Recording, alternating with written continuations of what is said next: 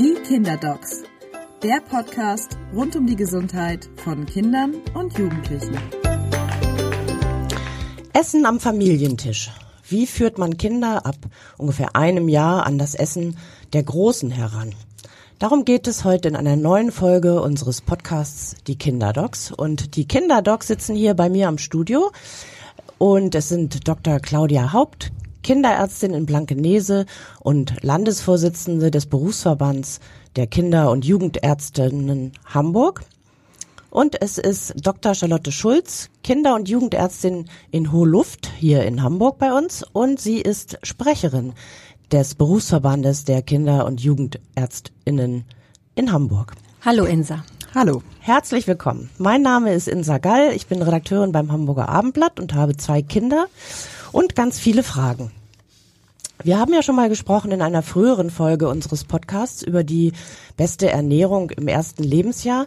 Wer das verpasst hat, kann das gerne nochmal nachhören. Ähm, aber dann gibt es ja ungefähr, mm, wenn das Kind den ersten Geburtstag feiert, einen Einschnitt. Das Essen der Großen wird jetzt für die Kinder spannend und sie lernen am Familientisch mitzuessen, was ja übrigens auch ein sehr schönes Ritual ist. Wann sollte man denn die Breie und Milch durch Lebensmittel und Speisen der Familien ersetzen? Also das kann man äh, so im Prinzip in so einem Kontinuum schon bei den Kindern mit Einführung der Beikost tun. Wir haben ja auch letztes Mal über die Fingerfood-Geschichte gesprochen, dass Kinder auch durchaus mal Dinge extra vom Tisch bekommen können, die eben nicht gesalzen oder gewürzt sind. Aber was du eben gesagt hast, dass man so richtig am äh, Familientisch das ist, was für alle gekocht wurde, das ist eben so ab dem zwölften Monat möglich. Und zwar deshalb, weil Kinder ab diesem Alter Salz und Gewürze und Honig, also im Prinzip fast alles essen dürfen, womit gekocht wird. Und wenn es nicht allzu scharf gemacht wird, dann dürfen die im Prinzip mit den Großen auch ein Chili con Carne essen, um es mal auf die Spitze zu treiben. Es gibt aber auch noch ein ganz paar Dinge, die man in dieser Altersstufe im zweiten Lebensjahr noch nicht essen sollte. Genau, es ist so, man muss sowieso einfach schauen, welches Kind kann was essen. Also das erfordert ja auch eine gewisse äh, motorische Geschicklichkeit, die festeren Dinge zu essen und kommt auch ein bisschen drauf an. Was jetzt die Zähne betrifft oder das ja, Greifen auch oder? Nee, das also das Greifen, da machen die ja sicher äh, mit einem Jahr, aber klar, der Zahnstatus ist entscheidend, ob sie überhaupt schon Zähne haben, Verstehe. ob sie Schneidezähne zum Abbeißen haben. Sie können erstaunlich viele Dinge mit ihrer Zahnleiste ohne Backenzähne zermammeln und zermampfen. Ähm, aber es ist eben nicht jedes Kind so geschickt, mit diesen etwas festeren Dingen umzugehen. Da muss man so ein bisschen gucken, was kann mein Kind. Und für jede, ähm, für jedes Kind ab dem Alter muss einfach nochmal klar sein, so ganz harte Sachen wie eine ganze Nuss gehört absolut nicht in diese Altersgruppe. Oder auch eine ganze Traube. Die können ja einfach sich bös verschlucken. Und die Bronchien, die Luftröhren, die so in die Lunge gehen, sind einfach noch so klein, dass eine Erdnuss unter Umständen komplett so einen Luftweg verschließen kann die ganze Traube ohnehin und auch Apfelstücke können einfach mies irgendwie klemmen. Da muss man schon aufpassen, ähm, also immer noch so ein bisschen gucken, ist es etwas, was weich ist, was, was sie gut zerdrücken können. Ähm, da muss man nochmal drauf achten. Mhm, und was man auch noch nicht nehmen sollte im zweiten Lebensjahr sind roh, rohes Fleisch, roher Fisch, roher Käse, also Rohmilchkäse. Da, der ist sehr lecker, aber da kann man im zweiten Jahr noch drauf verzichten. Äh, woran liegt das? Weil in diesen Produkten Bakterien sein können, die unser Darm easy peasy weghaut, sage ich mal. Und äh, bei den Kleinen ist es so, dass man das Mikrobiom, also die die Darmflora, wie man sie nennt, die ist noch in Aufbau und die ist ungefähr mit zwei Jahren fertig. Und zu dem Zeitpunkt gibt es dann diese Beschränkung nicht mehr. Also kein Wiener Schnitzel und kein Sushi für die äh, Kleinen. Das eine ist zu hart womöglich und das andere eben roh, äh, wenn es den Fisch betrifft. Ähm, was bietet sich denn besonders an? Ja, die Kinder können eigentlich alles essen, was zum Beispiel mit Nudeln, mit Reis, mit äh, Gemüse, gekochte Gemüse, gedünstete Gemüse, sogar gebratene Gemüse. Eigentlich gibt's ja kaum Restriktionen, nur die Art und was du ja eben sagtest, das, ja, woran man sich eben ne? genau, mhm. woran man sich verschlucken kann. Das heißt nicht, dass ein Kind in dieser Altersstufe jetzt überhaupt keine Rohkost kriegen darf, aber es sollte dafür am Tisch sitzen, in seinem Stühlchen unter Beobachtung sein und eben nicht womöglich mit einem Stück Apfel durch die Wohnung torkeln, was man ja auch immer wieder auf Spielplätzen sieht, Plätzen sieht, dass die Kinder mit Essen In der Hand irgendwie durch die Gegend taumeln. Das ist sicher keine gute Idee und es gibt auch Möglichkeiten, die so vorzubereiten, die Rohkost, dass sie eben, wenn etwas abbricht, unter Umständen, dass es dann eben nicht so einen kugeligen äh, so eine kugelige Form hat. Und dazu könnte man ganz dünne Sticks machen zum Beispiel oder ganz flache Scheiben aus dem Gemüse. Also es gibt schon Möglichkeiten und vor allen Dingen ist wichtig unter Beobachtung und im Sitzen. Dann muss ich mal eine Zwischenfrage stellen. Was äh, macht man denn, wenn sich das Kind verschluckt an einer Weintraube oder an einem, meinetwegen, äh, Möhrenstick, äh, der nicht klein genug geschnitten ist? Was tut man dann? Da muss man ja schnell sein, denke mhm. ich. Es kommt drauf an, wie alt das Kind ist. Wenn es sehr klein ist, dann würde man natürlich erstmal gucken, ob man es noch sieht. Und äh, ansonsten wird das Kind sozusagen über den eigenen Arm man kann das jetzt nicht sehen. Ja, Entschuldigung, ich mache es hier in Pantomime, aber man kann es nicht sehen. Liegt ein also imaginäres Kind genau, über ihren Arm. Kopf sozusagen Kopf über mit dem Bauch zum äh, nach unten äh, gelegt und man klopft relativ kräftig zwischen die Schulterblätter. Und wenn sie größer sind, dann macht man das, was man in jedem Erste-Hilfe-Kurs lernt, den Heimlichgriff wo man praktisch von hinten das Kind umfasst und dann sehr kräftig auf den Oberbauch drückt unterhalb der Rippenbögen.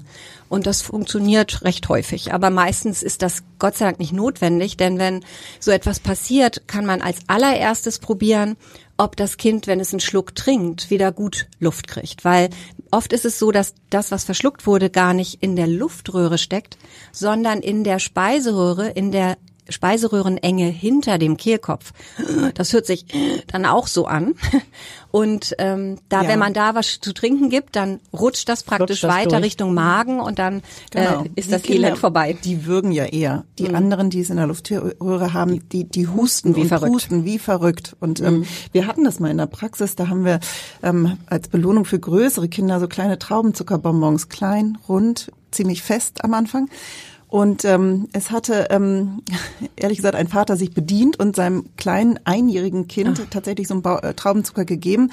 Und dann war plötzlich die Not groß und wir, wir kamen, da wurden dazu gerufen und das Bild, was ich bot, war wirklich speziell. Der Vater hatte das Kind an beiden Beinen und Kopf über und ähm, schüttelte und es machte dann einmal plopp und es fiel, also Gott sei Dank dieses Traubenzuckerbonbon wieder raus. Ähm, ja, aber, aber, immer, also schlimm, aber wie gut, dass es in der Kinderarztpraxis passiert ist. Das, da war ja Hilfe nah dann an der Stelle ja, trotzdem war das ja dramatisch und das zeigt ja. einfach nur nochmal bitte Vorsicht und macht euch das klar irgendwie, wenn ähm, diese kleinen, irgendwie eigentlich so harmlosen Dinge, aber das kann einfach fies in, ähm, hinten klemmen. Mhm. Ich glaube, wir könnten vielleicht noch mal einfach so ein paar Empfehlungen geben, wie ähm, Familie, Essen am Familientisch gut gelingen kann. Ähm, ich glaube, da ist die Vorbildfunktion der Familie ganz, ganz wichtig. Ähm, die Kinder sollen einfach das, wie du schon sagtest, als schönes Ritual ähm, kennenlernen.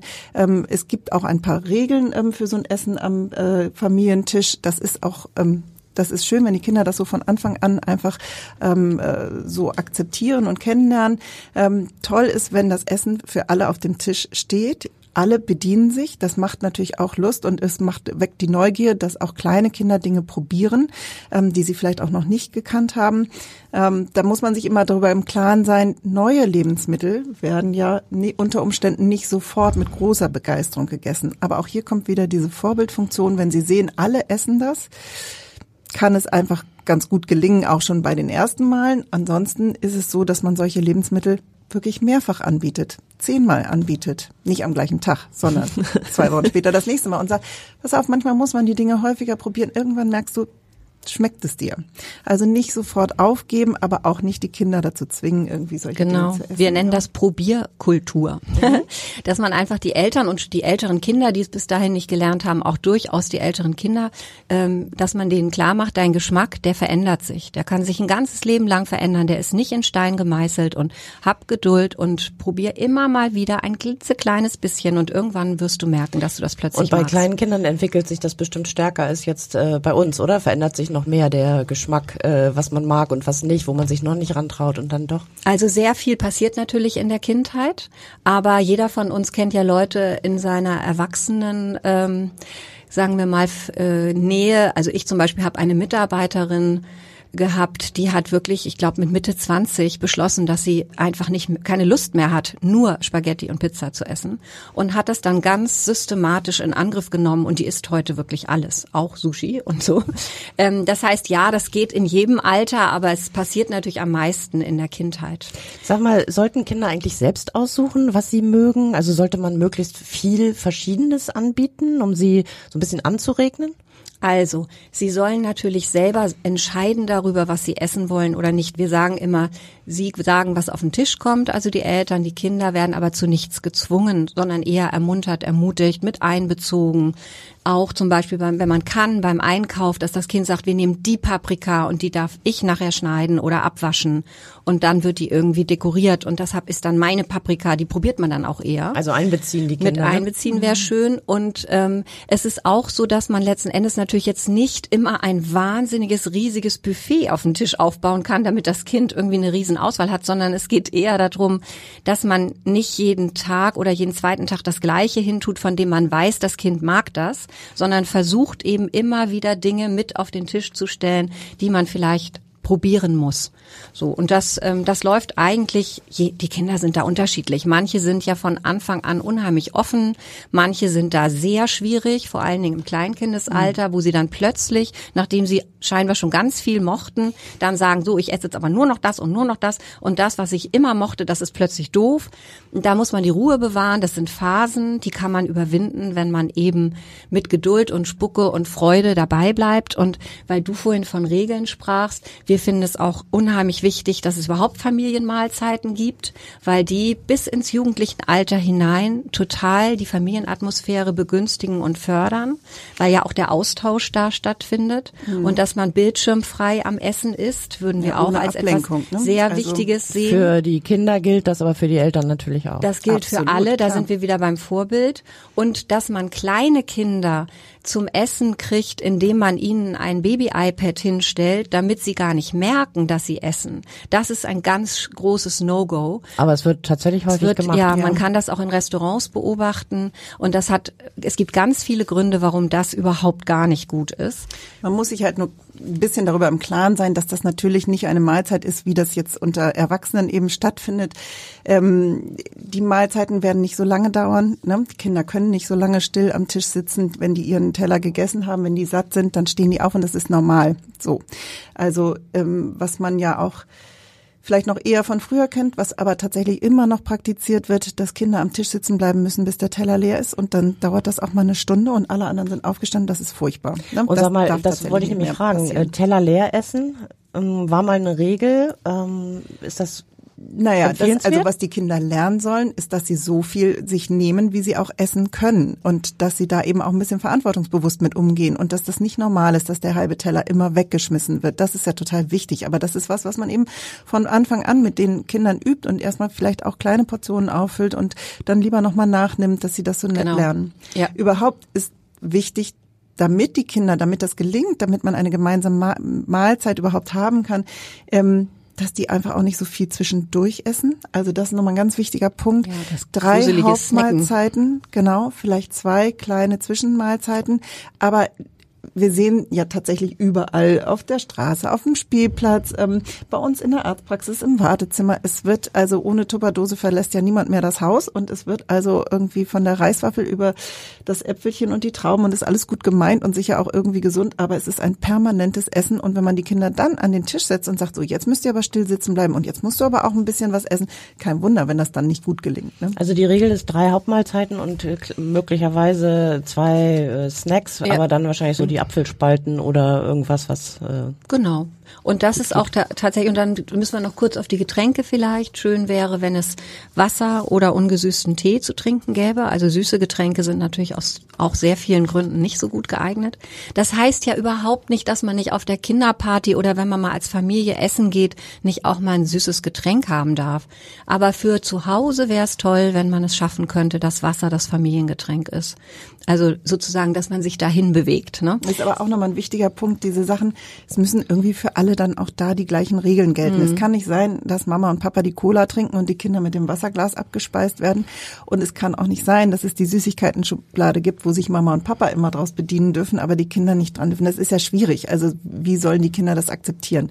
Nochmal, hier die Vorbildfunktion, ähm, das ist eben ganz, ganz wichtig. Und darf ich noch einmal vielleicht, weil das gerade noch passt, ähm, was wir auch sehr wichtig finden, wir sehen doch häufiger, dass zweijährige und manchmal sogar noch ältere Kinder gefüttert werden.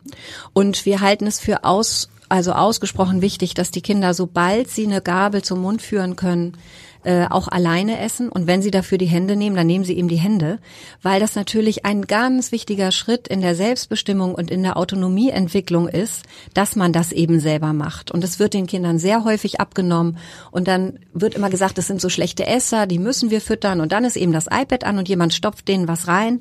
Und hungrig, satt, wie fühlt sich das an, Mundmotorik, alles was und überhaupt auch die Motorik, die man braucht, um eben sich selbst was zum Mund zu führen, wird überhaupt nicht trainiert wird. Hm. Das ist Man nicht muss gut. natürlich auch akzeptieren, dass es eine Riesensauerei gibt. Mhm. Ähm, also äh, wir sagen mal, mit anderthalb ähm, sollte das Kind irgendwie vielleicht die Hälfte des Joghurts irgendwie in den Mund gelöffelt haben, die andere Hälfte liegt irgendwie auf dem Boden und ist drumherum. Ähm, genau, sag, alle, alle ins Ganzkörperlätzchen, sage ich immer, und dann klappt das schon. ja, oder man kann ist ein bisschen auch, Nervensache. Ja, ja, aber man kann auch eine große Schreibtischunterlage unter den Kinderstuhl irgendwie äh, legen und dann ist, hat man was zum Abwischen.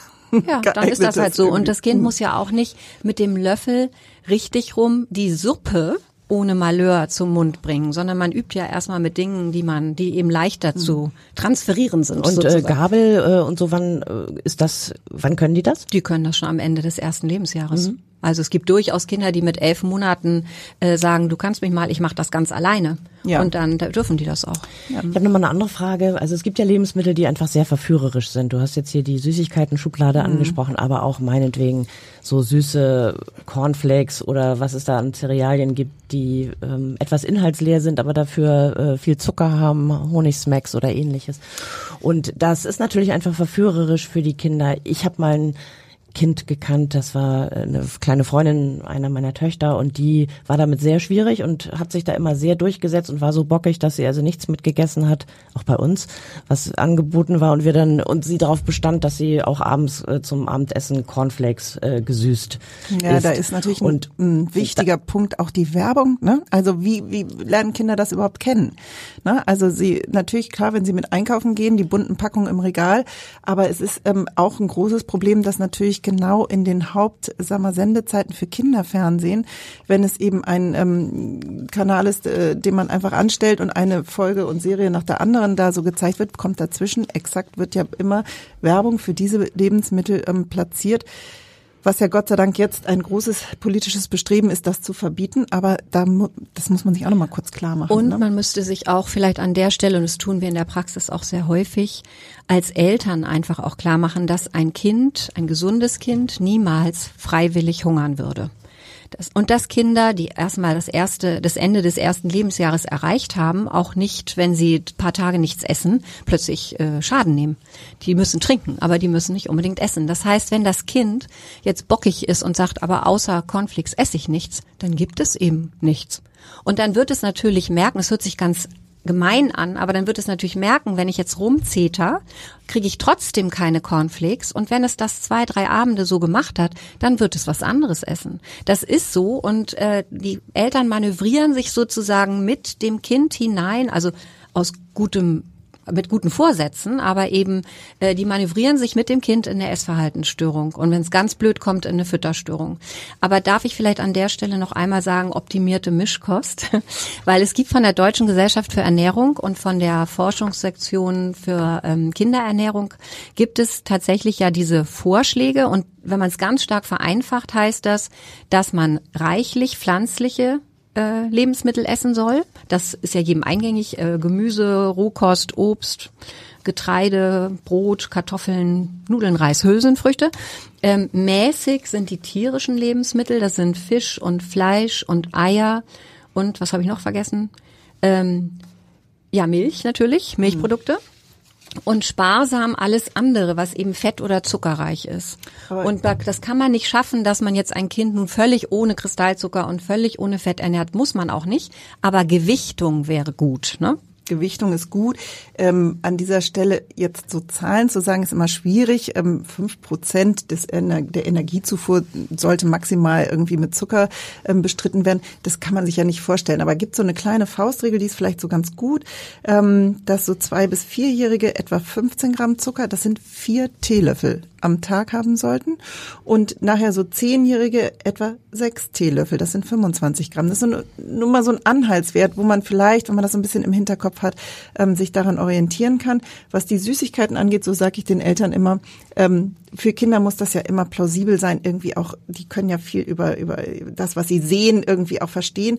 Also das, was in eine kleine Kinderhand passt, das ist das, was die Kinder am Tag an Süßigkeiten dürfen. Die Hand wird größer, man darf dann auch irgendwann mehr, aber daran können sich die Kinder mal ganz gut orientieren. Und es gibt auch Regel. unterschiedliche Strategien. Also in Skandinavien wird es ja sehr viel so gemacht, dass es unter der Woche überhaupt keine Süßigkeiten gibt und dann kommt der Samstag. Und Samstag darf man alles, was man will, bis man Bauchschmerzen hat und spuckt so ungefähr. Und äh, und dann ist wieder äh, das süßigkeitenfreie Leben. Das für manche Familien ist das eine ganz gute Strategie. Andere Familien haben zum Beispiel kleine Körbchen, in denen die Kinder immer das, was sie auf Kindergeburtstagen und Osterkörbchen und Weihnachtskalender und so kriegen, an Süßigkeiten hineintun. Und dann dürfen sie eben einmal am Tag da irgendwas rausnehmen.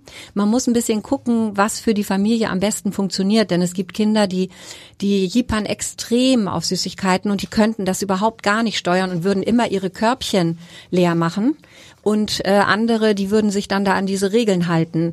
Ähm, was wir vielleicht noch ganz wichtig einmal sagen müssen, äh, Charlotte, ist, dass man Essen tunlichst nicht für Erziehungszwecke einsetzen sollte. Also wenn du das machst, dann das. Oder wenn du das nicht machst, dann gibt's keinen Nachtisch oder sowas.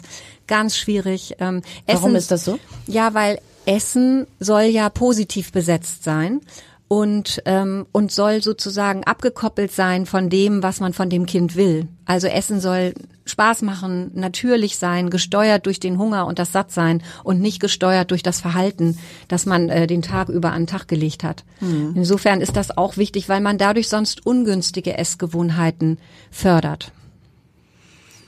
Genau. Eins hattet ihr schon so ein bisschen zwischendurch angesprochen, aber da würde ich gerne nochmal nachfragen. Schlechte Esser. Es gibt ja mhm. angeblich schlechte Esser. Es gibt also die Kinder, die äh, essen wie Scheunendrescher, aber auch welche, die da immer sehr zögerlich sind. Ich hatte persönlich auch, als ich ein Kind war, so einen kleinen Freund und das war immer, ich habe da immer nebengesessen und die Mutter hat so lange gewartet, bis er irgendwas aufgegessen hat. Das hat aber wirklich mitunter eine Stunde gedauert und war echt ein bisschen nervig, auch für mich als, als Freundin. Gibt es sowas wie schlechte Esser und woran liegt das denn? Ja, natürlich gibt es das und das ist etwas ganz ähm, Normales, dass Kinder, das hat mir vorhin schon mal angedeutet, die am Anfang vielleicht noch ganz neugierig sind und alles essen und alles durchprobieren und den Rollmops essen und die Oliven essen, plötzlich so mit anderthalb, zwei total eingeschränkt sind und eigentlich nur noch Nudeln ohne Soße möchten und auch nur noch irgendwie trockenes Brot möchten und so, das ist normal dass das sich in dieser Zeit bei vielen Kindern mal mehr, mal weniger so entwickelt. Und man unterscheidet so ein bisschen eben die Picky-Esser, die so ganz speziell sich auf ein paar Nahrungsmittel fokussieren. Ähm, wie gesagt, mit ganz viel Geduld irgendwie immer wieder nochmal versuchen, neue Nahrungsmittel nochmal anzubieten und das achte Mal und das zehnte Mal Manchmal mogelt man sich ehrlich gesagt auch mit, mit kleinen Tricks dadurch. Ähm, ich hatte, ähm, musste bei der Vorbereitung ähm, dieser Folge so ein bisschen auch dran denken, wie das mit unseren Kindern früher war. Ähm, unser Sohn hatte ähm, im ersten Lebensjahr alles probiert, alles gegessen, ähm, völlig unkompliziert und plötzlich ging das alles nicht mehr. Was aber ging, war Fleischsalat in allen Lebenslagen. Und ähm, es gab so ein lustiges Wochenende mit Freunden und äh, die das nicht glauben wollten. Und wir haben dann einfach auch mal gesagt, okay, kommt, wir schmieren hier auf diese super gesunde, selbstgemachte Pizza. Wir machen da jetzt noch oben auf den Fleischsalat. Wunderbar. Der wurde dann, dann wurde die Pizza gegessen. Das ist natürlich keine Lösung irgendwie für das Problem, aber ich will nur sagen, ja, also man muss da so ein bisschen einfach mit Geduld, mit ganz viel Geduld rangehen. Ja, Geduld und Spucke. Probieren. Und genau. mit schlechten Essern meinen wir eigentlich nicht die Picky Eater. Ne? Schlechte Esser, das ist das, womit die Eltern immer kommen und sagen, ah, das ist ein ganz schlechter Esser.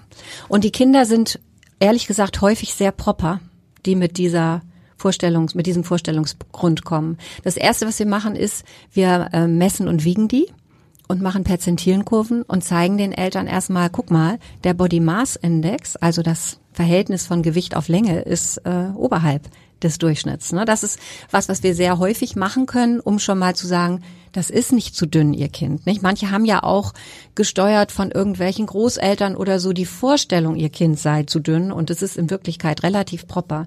Und schlechte Esser müssen immer ein Ernährungsprotokoll uns zeigen, weil da nämlich dann sehr häufig rauskommt, dass diese Kinder anderthalb Liter Kuhmilch konsumieren am Tag. Ja, was sollten sie denn noch essen? Oft übrigens gerne auch noch abends zum Schlafen oder sogar in der Nacht mit zwei Jahren. Weil das, das ja eigentlich ein Lebensmittel ist und nicht ein Getränk. Genau, Genau, das ist eben kein Getränk und es hat so viele Kalorien und Eiweiß und die Kinder brauchen dann natürlich. Und der dritte Punkt hatten wir auch schon eben, wenn die snacken den ganzen Tag. Na klar haben die keinen richtigen Hunger, wenn die bei der Hauptmahlzeit am Tisch sitzen. Deswegen, das kann man sehr häufig schon mal sehr relativieren. Die Kinder essen dann falsch, sind aber keine schlechten Esser. Was es natürlich auch mal gibt, sind sehr, sehr schlanke Kinder, sehr, sehr dünne Kinder, die nicht viel essen wollen. Und da muss man dann gucken. Erstmal sieht man sich die Mutter an und wenn die extrem zart und dünn ist, dann weiß man schon, dass das wahrscheinlich die Familienphysiognomie ist. Und wir erfragen dann natürlich immer die Verdauung und wie aktiv die Kinder sind und so. Und in Zweifelsfällen machen wir auch Diagnostik. Aber in aller Regel sind schlechte Esser gar keine schlechten Esser. Ja, wir müssten vielleicht noch ganz kurz sagen, ähm, kritische Nährstoffe es wird ja von den Eltern immer vermutet, dass sie Kinder Nährstoffmangel haben. Mhm. Und es kommen auch sehr viele, vor allem mit ihren Kindern im Vorschul- und Schulalter, die von uns möchten, dass wir jetzt irgendwie die Spurenelemente im Blut bestimmen und so. Und man kann ganz grob sagen, es gibt nur drei Sachen, die wirklich kritisch werden können. Das ist das Eisen, das Vitamin B12 und manchmal vielleicht noch Jod. Ne? Und ähm, man kann, wenn man vegetarisch ernährt, das gut in den Griff kriegen. Und wenn man vegan ernährt, das haben wir, glaube ich, bei der Säuglingsernährung schon besprochen, wird's echt eng. Deswegen ähm, spricht man sich eigentlich in kinderärztlichen Kreisen in der absoluten Mehrheit, es gibt nie Einheit, äh, gegen eine vegane Ernährung bei jungen Kindern aus. Und vegetarisch ist, wenn man sich Mühe gibt, echt gut zu machen. Die ist natürlich ganz kurz, wenn man so einen Zweijährigen vor sich hat und sagt, du sollst jetzt ganz viel Hülsenfrüchte essen und du sollst ein bisschen Linsen essen und Vollkorngetreide und das viel und Spaß das. dabei. Genau, das, das kann auch immer. mal so an seine Grenzen kommen. Grundsätzlich ist das aber natürlich möglich, genau. Jetzt muss ich noch mal irgendwie so ein bisschen, äh, das, das ist mir so wichtig, dass ich da noch mal irgendwie so ein bisschen messiashaft rüberkomme.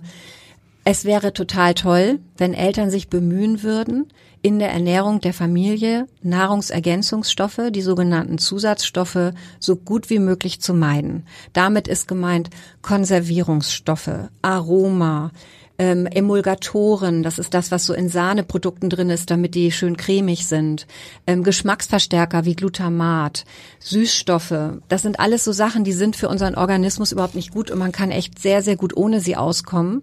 Und äh, man kann sich so ein bisschen als Faustregel merken, immer wenn da irgendwie ein E drauf ist auf der Zutatenliste, ist das sehr suspekt. Die bösen E's. Ja, die bösen E's. Ja, aber alles nach bestem sozusagen Wissen und Gewissen und irgendwie äh, auch bemühen. Und ich glaube, ähm, wichtig ist, dass man sich dieser Sachen bewusst ist, aber dass man das jetzt auch nicht irgendwie so die Prinzipien irgendwie von morgens bis abends, von Montag bis Sonntag ja, irgendwie durchzieht. Und dass es Ausnahmen geben kann und mhm. ne, auf Geburtstagen, auf Partys und so. Klar, niemand muss päpstlicher sein als der Papst. Okay, vielen Dank. Das war sehr informativ. Ähm, ich danke euch herzlich für das Gespräch und unseren Podcasts gibt es überall dort, wo es Podcasts gibt und natürlich auf abendblatt.de und hören Sie gerne wieder rein. Dankeschön. Tschüss. Tschüss. Weitere Podcasts finden Sie unter abendblatt.de slash podcast.